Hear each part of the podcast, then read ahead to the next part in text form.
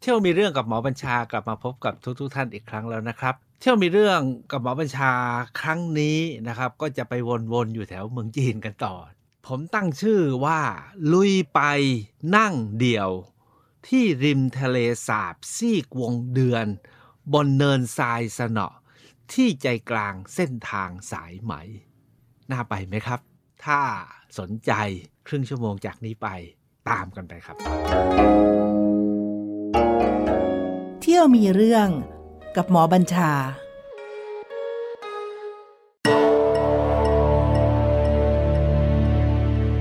เส้นทางสายไหมเนี่ยหรือที่เรียกว่าซิลโรดเนี่ยนะครับเราทุกคนรู้จักดีแล้วรู้จักกันดีมากขึ้นในทุกวันนี้เมื่อประเทศจีนโดยประธานาธิบดีสีจิ้นผิง ซึ่งทุกวันนี้ยิ่งใหญ่มากนะครับ แล้วเมื่อวันก่อนเพิ่งฉลองร้อยปีของพรรคคอมมิวนิสต์จีน แล้วอีกไม่อีก ไม่กี่สิบปีก็จะฉลองร้อยปีของการสถาปนารัฐจีนใหม่ เพราะสีจิ้นผิงเนี่ยมาปลุกผีจนเส้นทางสายไหมยุคใหม่กำลังแบบอารวาสก่อนที่โควิดจะอารวาสเนี่ยเขาไปมุมไหนของโลกเนี่ยพูดกันแต่เรื่องวันเบลวันรถหรือใต้อิตาลูเนี่ยนะครับตะวันตกอเมริกาและยุโรปเนี่ยต้องควักยุทธศาสตร์มาสู้ นะฮะท่านคงรู้ด้วยคงได้ยินชื่อ Indo-Pacific Strategy นะครับที่ทางฝ่ายอเมริกาจะเอามาสู้กับวันเบลวันรูทซึ่งสีจิ้นผิงกำลังปลุกแล้วว่ากันว่า ยุทธศาสตร์นี้นะครับ หรือยุทธภูมินี้จะต้องรบกันอีกยาว ถ้าโควิดไม่มา แต่หลายคนก็เดานะว่า หมดโควิดก็มาอีก เพราะว่าไบเดนก็กลับมาปลุกเรื่องนี้อีกแล้วนะครับ เพราะฉะนั้นถามว่าเส้นทางสายไหมเท่าที่เราได้ยินได้ยินได้ยินเนี่ยนะครับ คนไทยเราเนี่ยอาจจะรู้สึกว่าอยู่ไกลไม่เกี่ยวนะครับ ผมตั้งโจทย์ไว้ 4 ข้อก่อนนะครับ ก่อนที่จะชวนกันไปนั่งเดี่ยวที่ริมทะเลสาบ อันที่หนึ่งก็คือ เส้นทางสายไหมมันเริ่มจากไหนไปถึงไหน มันเริ่มตั้งแต่เมื่อไหร่ มันเฉพาะไหมเหรอแล้วมันมีอย่างอื่นด้วยไหมแล้วข้อที่ 4 ก็คือ ถ้าจะเอาให้มันเด่นๆนะ ที่พอจะได้จำได้เนี่ยมีเรื่องอะไรที่เด่นบนเส้นทางสายไหม แล้วระหว่างนั้นล่ะครับ ผมก็จะไปนั่งเล่นริมทะเลสาบ โอทะเลสาบนี้ชื่อเขาเท่มากนะครับ ยี่หยาฉวน ยี่หยาฉวนเนี่ยแปลว่า crescent moon lake หรือทะเลสาบซี่กวงเดือนเนี่ย crescent moon คือพระจันทร์เสี้ยว crescent moon lake แล้วก็ ทะเลสาบนี้อยู่ที่หมิงซาชานหมิงซาชานเนี่ยชานแปลว่าภูเขานะฮะซาก็คือทรายมิงมิงซาเนี่ยก็คือทรายมันร้องเพลงอะ่ะผมจะไปนั่งที่ตรงนั้นในตอนท้ายนะครับ แล้วท่านลองไปนั่งกับผมว่าเป็นยังไงบ้าง อยู่กลางเส้นทางสายไหมนี่เลยครับ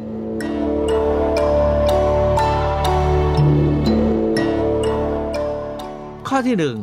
เส้นทางสายไหมนี้เริ่มจากไหนถึงไหน กล่าวกันว่า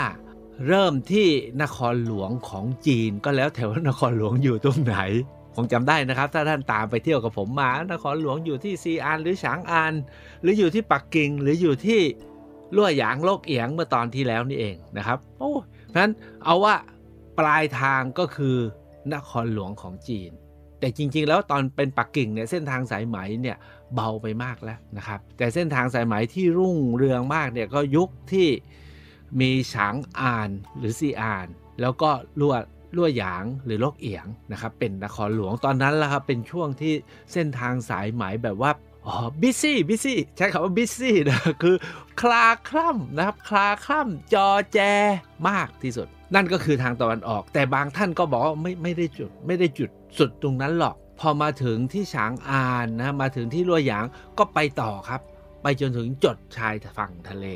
แล้วบางคนก็บอกว่าก็ค้าต่อไปจนถึงญี่ปุ่นไปถึงเกาหลีนู่นแหละขึ้นกับยุคขึ้นกับสมัย หรือบางทีก็เลาะลงต่ำมาถึงนานจริง มาถึงกวางโจวนะครับที่ทางทางตอนใต้ อันนั้นก็คือจุดทางด้านตะวันออกสุด ที่ถามว่าตะวันตกสุดเนี่ยอยู่ตรงไหน ก็มีหลายทฤษฎี แต่ส่วนใหญ่ก็บอกว่าตะวันตกสุดเนี่ยอยู่แถวแถวดามัสกัสดามัสกัสซึ่งอยู่ใกล้ๆกับซีเรียเลบานอนนะครับอยู่ในย่านนั้น ซึ่งยุคนั้นเนี่ยก็มีรัฐที่ชื่อว่าพาลมิราซิลูเซียนะครับโดยพาดผ่านอิหร่านแบกแดดไปด้วย นั่นก็คือเส้นทางสายไหมนะครับที่เราเรียกกันโดยทั่ว ๆ ไป แต่ชื่อนี้รู้ไหมฮะ เส้นทางนี้ไม่เคยถูกเรียกว่าเส้นทางสายไหมมาก่อนเลยนะครับ แต่ก่อนเนี่ยเขาเรียกว่าเส้นทางสู่ตะวันตก ถ้าหากว่าโลกตะวันตกบอกเส้นทางสู่ตะวันออก ก็แค่นั้นแหละครับนะครับ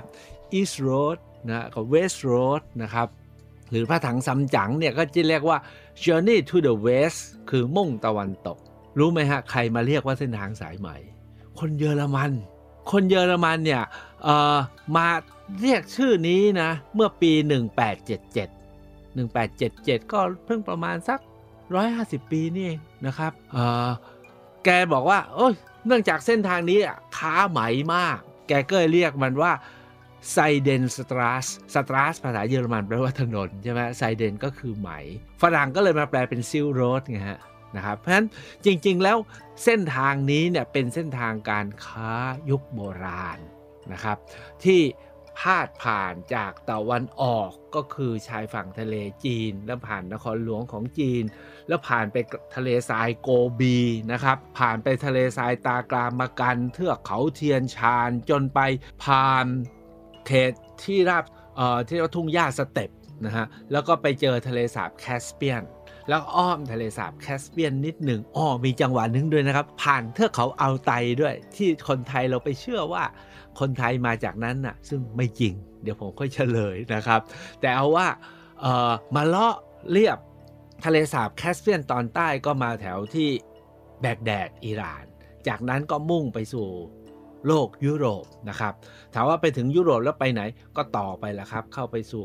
โรมันกรีก บางฝ่ายก็บอกว่าเลยไปจนถึงอียิปต์นุ่น เอาว่านี่คือเส้นทางสายไหมจากตะวันออกสุด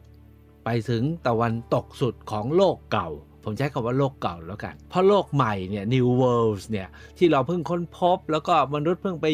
พัวพันนัวเนียโดยเฉพาะอย่างยิ่งพวก พวกเรื่องมากนะพวกยุโรปกับเอเชียเนี่ยนะครับก็คืออเมริกาเนี่ยเขาเรียก New World นะฮะออสเตรเลีย New World แอฟริกาจริงๆเนี่ยไม่ใช่เป็น New World นะฮะแต่แต่ก่อนเรารู้จักแต่เพียงเพียงลิเบียอียิปต์อะไรเงี้ยนะครับก็ว่ากันไป ทั้งหมดนี้คือขอบเขตของเส้นทางสายไหม เริ่มมาตั้งแต่เมื่อไหร่ เริ่มอย่างจริงจังเนี่ยว่ากันว่าเริ่มมาเมื่อ 2,000 ปีที่แล้ว โดยในสมัยราชวงศ์ฮั่น หลังจากจินซี สวรรคต นะครับคงจำได้นะว่าจินซีเป็นอะไรตายนะครับหลังจากจินซีสวรรคตเนี่ยนะครับแล้วก็เออจีนที่จินซีรวบรวมเนี่ยก็แตกวุ่นวายไปหมดแต่แล้วก็ราชวงศ์ฮั่นนะครับขึ้นมาตั้งตัวเป็นใหญ่ได้ แล้วจักรพรรดิของราชวงศ์ฮั่นเนี่ยฮั่นวูตี้นะครับเป็นคนสำคัญมากๆ ที่ทำให้เกิดการเปลี่ยนแปลงใหญ่และเส้นทางสายไหมนี้ ค่อยๆเป็นที่ยอมรับและรับรู้แล้วก็เกิดเป็นเส้นทางสายไหม เอาว่าถ้าโดยประวัติทั่ว ๆ ไปนะคลาสสิกเนี่ยก็บอกเส้นทางสายไหมเนี่ยเกิดขึ้นมาประมาณ 2,000 ปีที่แล้วนะครับราวๆสักพศ 200 พศ 300 ในสมัยราชวงศ์ฮั่นแต่หลายฝ่ายบอกว่า จริงๆแล้ว เส้นทางสายไหมเนี่ยมันมีหลักฐานมีร่องรอยของการผ่านไปผ่านมาของผู้คนเพราะเจอโบราณวัตถุยุคโบราณเลิกไปถึง 7,000 ปีที่แล้วนุ่นครับ แสดงว่ามีคนเดินทางบนเส้นทางนี้มาก่อนแล้วเมื่อ 7,000 ปีที่แล้วก็คือ 5,000 ปีก่อนคริสตคริสตกาลเพราะเขาเจอหลักฐานเครื่องมือหินเครื่องมือสำริดนะฮะของผู้คนแล้วก็เครื่องใช้ต่างๆ ตลอดรายทาง แต่แข็งแรงสุดเมื่อราวๆหนึ่งศตวรรษก่อนคริสตกาล เพราะในยูเนสโกเขาบันทึกเรื่องเส้นทางสายไหมในฐานะมรดกโลกเนี่ยครับก็ระบุว่าช่วงที่เขารับรองนะว่าเป็นมรดกโลกก็คือประมาณร้อยปีก่อนคริสตศักราชจนถึงคศ 1450 ฉะนั้นนี่ก็คือช่วงที่พีคสุดๆ ประมาณ 1,300 1,400 ปี หลังจากนั้นมาก็ราวๆ พศ 2000 นะครับ เส้นทางสายไหมก็เบาลงนะพศ 2000 เบาลงแล้วตอนนี้กำลังมาใหม่สมัยสีจิ้นผิงเนี่ยแหละครับกำลังปลุก แล้วถามว่าแล้วเขาค้าอะไร มันมีแต่ไหมหรือจริงๆเนี่ยแรกเริ่มที่เกิดเส้นทางนี้เนี่ยนะครับ แต่ก่อนเขาบอกเขาค้าหยก มีการส่งหยกไปมา แล้วส่งโลหะคือของหายากอะแต่สิ่งที่ค้าแล้ว prominent สุดก็คือไหม แต่ตอนที่ฮั่นวูตี้ส่งทูตจางเชียนเพื่อไปสำรวจเนี่ยนะประสงค์อยากได้ม้าสวรรค์ คือเมืองจีนเนี่ยมันเดินทางมันไกลใช่ไหมฮะมันต้องใช้ม้าที่ม้าในเมืองจีนเนี่ยกระจอก คือกำลังไม่มีกำลังไม่ดี โอ้ย สุดท้ายก็รู้กันว่า มีม้าสวรรค์ที่ชื่อเฟอร์กานาเนี่ยอยู่ในเขตเทือกเขาอันไดอะแหละ เขตเติร์ก ตรงนั้นเนี่ยมีม้าที่แบบมีกำลังเรี่ยวแรง ดีที่สุดเป็นที่ปรารถนา แล้วฮั่นหูตี้บอกถ้าจีนได้ม้านี้มานะ ใครมาแพ้เรา ก็เลยส่งจางเชียนนะครับ ส่งทูตเพื่อไปสืบเสาะหาม้าให้จนได้พราะฉะนั้นจริง ๆ แล้วเนี่ยครับเส้นทางสายไหมแรกสุดเนี่ยมันก็คงมีค้าหลายเรื่อง เช่นที่ผมว่าคือเป็นเจดโรดนะฮะแล้วก็เป็นฮอสโรดนะครับแล้วก็เป็นซิลค์โรด อีกอันหนึ่งที่เป็นด้วยนะครับก็คือเป็นทีโรดนะเส้นทางขายชา ค้าชา เป็นทีโรดใบชา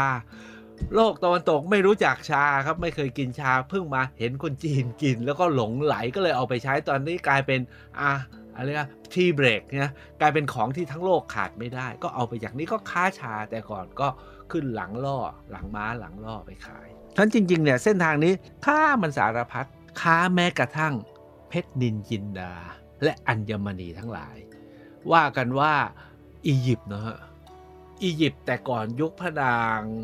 พระนางอะไรอะครีโอพัตราหรือก่อนครีโอพัตราก็คืออะไรอะที่เราเรียกตุตโมเสสพระนางจำชื่อไม่ได้แล้วนะครับ เดี๋ยววันหลังค่อยพาไปอียิปต์แล้วกันผมก็ไปมาแล้วนะครับ ปรากฏว่าเขาคลั่งไคล้หินสีมีค่าอันหนึ่งที่มีสีน้ำเงิน แล้วมีเกร็ดเป็นสีทองแวววาว ที่เรียกว่าลาปิสลาซูรีอันเนี้ยมีอยู่ที่เดียวครับที่อัฟกานิสถาน แล้วก็บ้าหินอีกตัวหนึ่งคือเรียกว่าคาเนเลียนคือสีส้มนะครับ อันนี้ก็แรงใหญ่อยู่ที่อินเดียนะครับ เพราะฉะนั้นเนี่ยโลกอียิปต์เนี่ยบ้าหินสีเพราะฉะนั้นเส้นทางนี้ก็เป็นเส้นทางค้าอัญมณี หรือหินสีมีค่ากึ่งอัญมณีมาแต่ไหนแต่ไร ยิ่งกว่านั้นยังค้าอีกเยอะมาก ตอนท้ายผมค่อยเฉลยอีกทีนะครับว่ามันไม่จริง ๆ มันไม่ใช่แค่ซิลโรดนะครับ มันเป็นเทรดรูทนะเส้นทางการค้ากับของ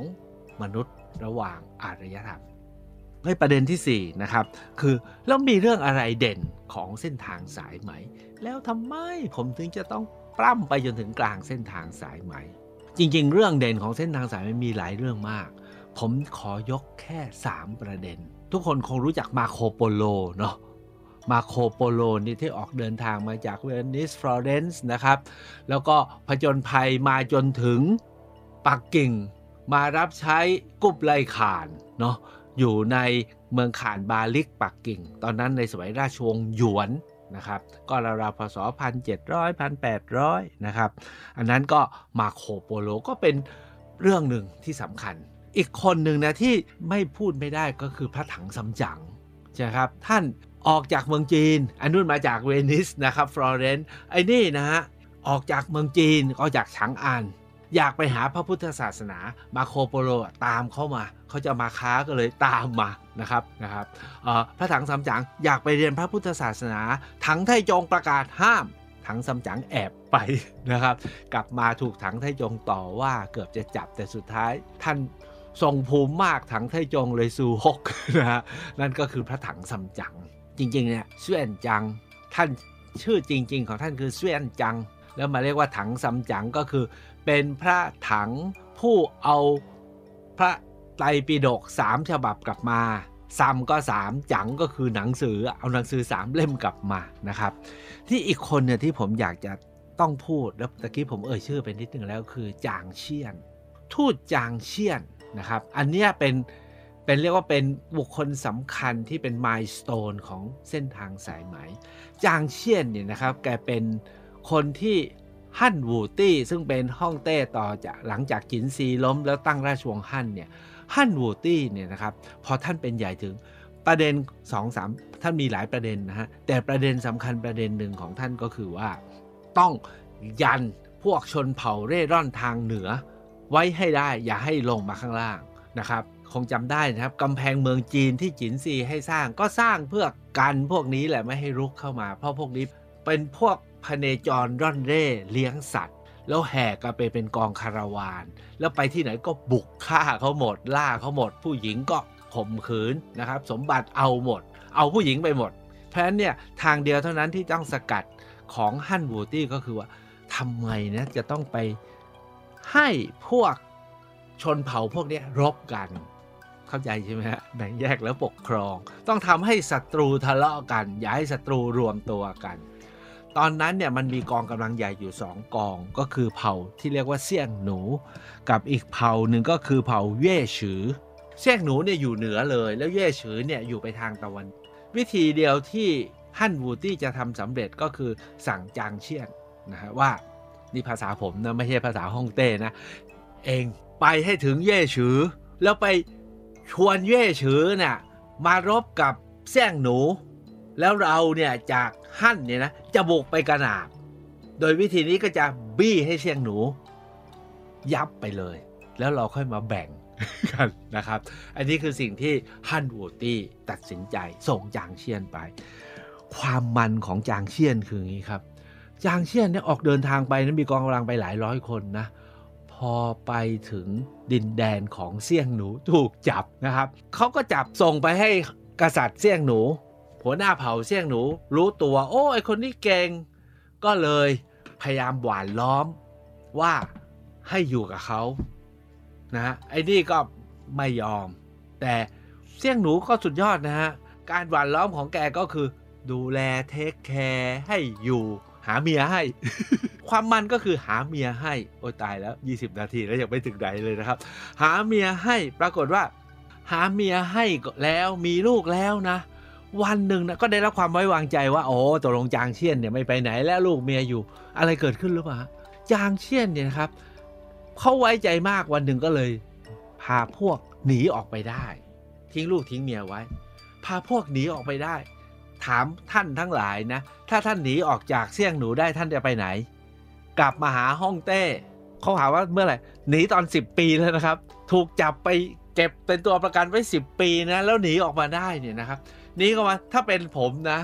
ผมยังถามตัวเองกูกลับบ้านนะไม่ใช่ครับ จางเชียน ไปต่อไปเย่ฉือ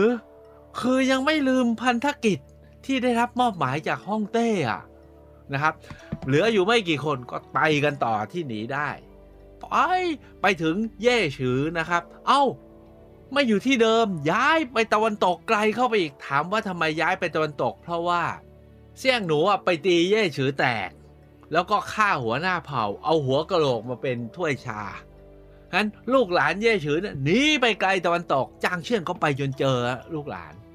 ไปเจอก๊กเย่ฉือก็ไปหวานล้อมเย่ฉือ ตอนแรกก็ไปก็ถูกจับเย่ฉือก็ไปสอบสวนก็อธิบายอธิบายเสร็จอธิบายปุ๊บเย่ฉือบอกว่า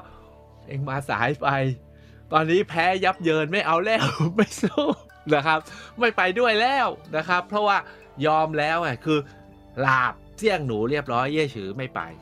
จางเชียนก็เก๊กซิมแต่การไปครั้งนั้นจนถึงเกือบสุดตะวันตกเนี่ยนะครับทำให้จางเชียนได้เห็นภูมิประเทศ ได้เห็นผู้คน ได้เห็นชนเผ่า ได้เห็นเส้นทางได้เห็นสินค้า และได้เห็นม้า แหล่งม้า แล้วได้เห็นสารพัดจางเชียนเนี่ยจดครับ คนจีนเนี่ยเก่งจด คนไทยเนี่ยไม่จดเก่งเก่งแชร์ เก่งคอมเมนต์แล้วก็แชร์คงจีนเนี่ยเก่งจดจางเชียนจดจดจดจดจดจดจดกลับมาหมดเลย ก็เดินทางอะได้ความแล้วก็จะกลับมาหาฮั่นวูตี้อะไรเกิดขึ้นไหมครับ ก่อนจะถึงฮั่นวูตี้มันต้องผ่านแดนเซี่ยงหนู ถูกทหารเซี่ยงหนูจับได้ ทหารเซี่ยงหนูจับได้ทำไงป่ะพาไปให้หัวหน้าเผ่าอีก หัวหน้าเผ่าเอ้าเองกลับมาอีกเหรอฮะหนีไปทำไม ก็ว่าหนีไปหนีทำธุรกิจหัวหน้าเผ่าเกิดโอ้เองมันซื่อสัตย์จงรักภักดี เก็บไว้ต่ออีกไม่ฆ่านะครับจางเช่นก็อยู่ต่อกับลูกเมียตามเดิม วันหนึ่งได้โอกาส เกิดความปั่นป่วนในเสี่ยงหนูครับ เพราะว่าเสี่ยงหนูเนี่ยเขาเผาหัวหน้าเผ่าตายเนาะมันก็รบกันนะแย่งกันทั้งนั้นแหละ จางเซียนได้จังหวะ หนีที่พาลูกเมียหนีคราวนี้พาหนีกลับไปฉางอันไปเจอฮั่นวูตี้ก็ไปกราบทูล ที่ผมเล่าทั้งหมดเนี่ยแหละครับ คือบันทึกแรกที่เขาเรียกว่าเป็นคลาสสิกว่าด้วยเรื่องของการก่อเกิดเส้นทางสายไหม โดยจางเชียนเพราะเขาเรคคอร์ดบันทึก แล้วก็ทำให้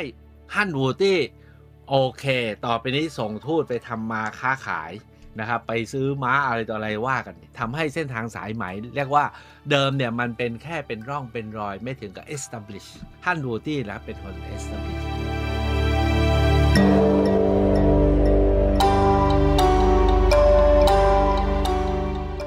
นี่สำหรับผมเนี่ยผมไปทำไมอะนะครับคนบ้าประวัติศาสตร์อย่างผมเช่นนี้มันก็ต้องไปครับ เพราะฉะนั้นเนี่ยในการไปเมืองจีนครั้งแรกเนี่ย หลังจากผมไปที่ฉางอ่านไปที่ลั่วหยางลกเอียงแล้ว ผมก็ต้องไปให้ได้ที่กลางเส้นทางสายไหม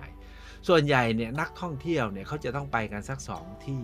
ก็คือตุ้นหวงกับอูรุหมูฉีนะครับอยู่ใกล้ๆกัน อูรุหมูฉีเป็นเป็นคล้ายเป็นนครหลวงของ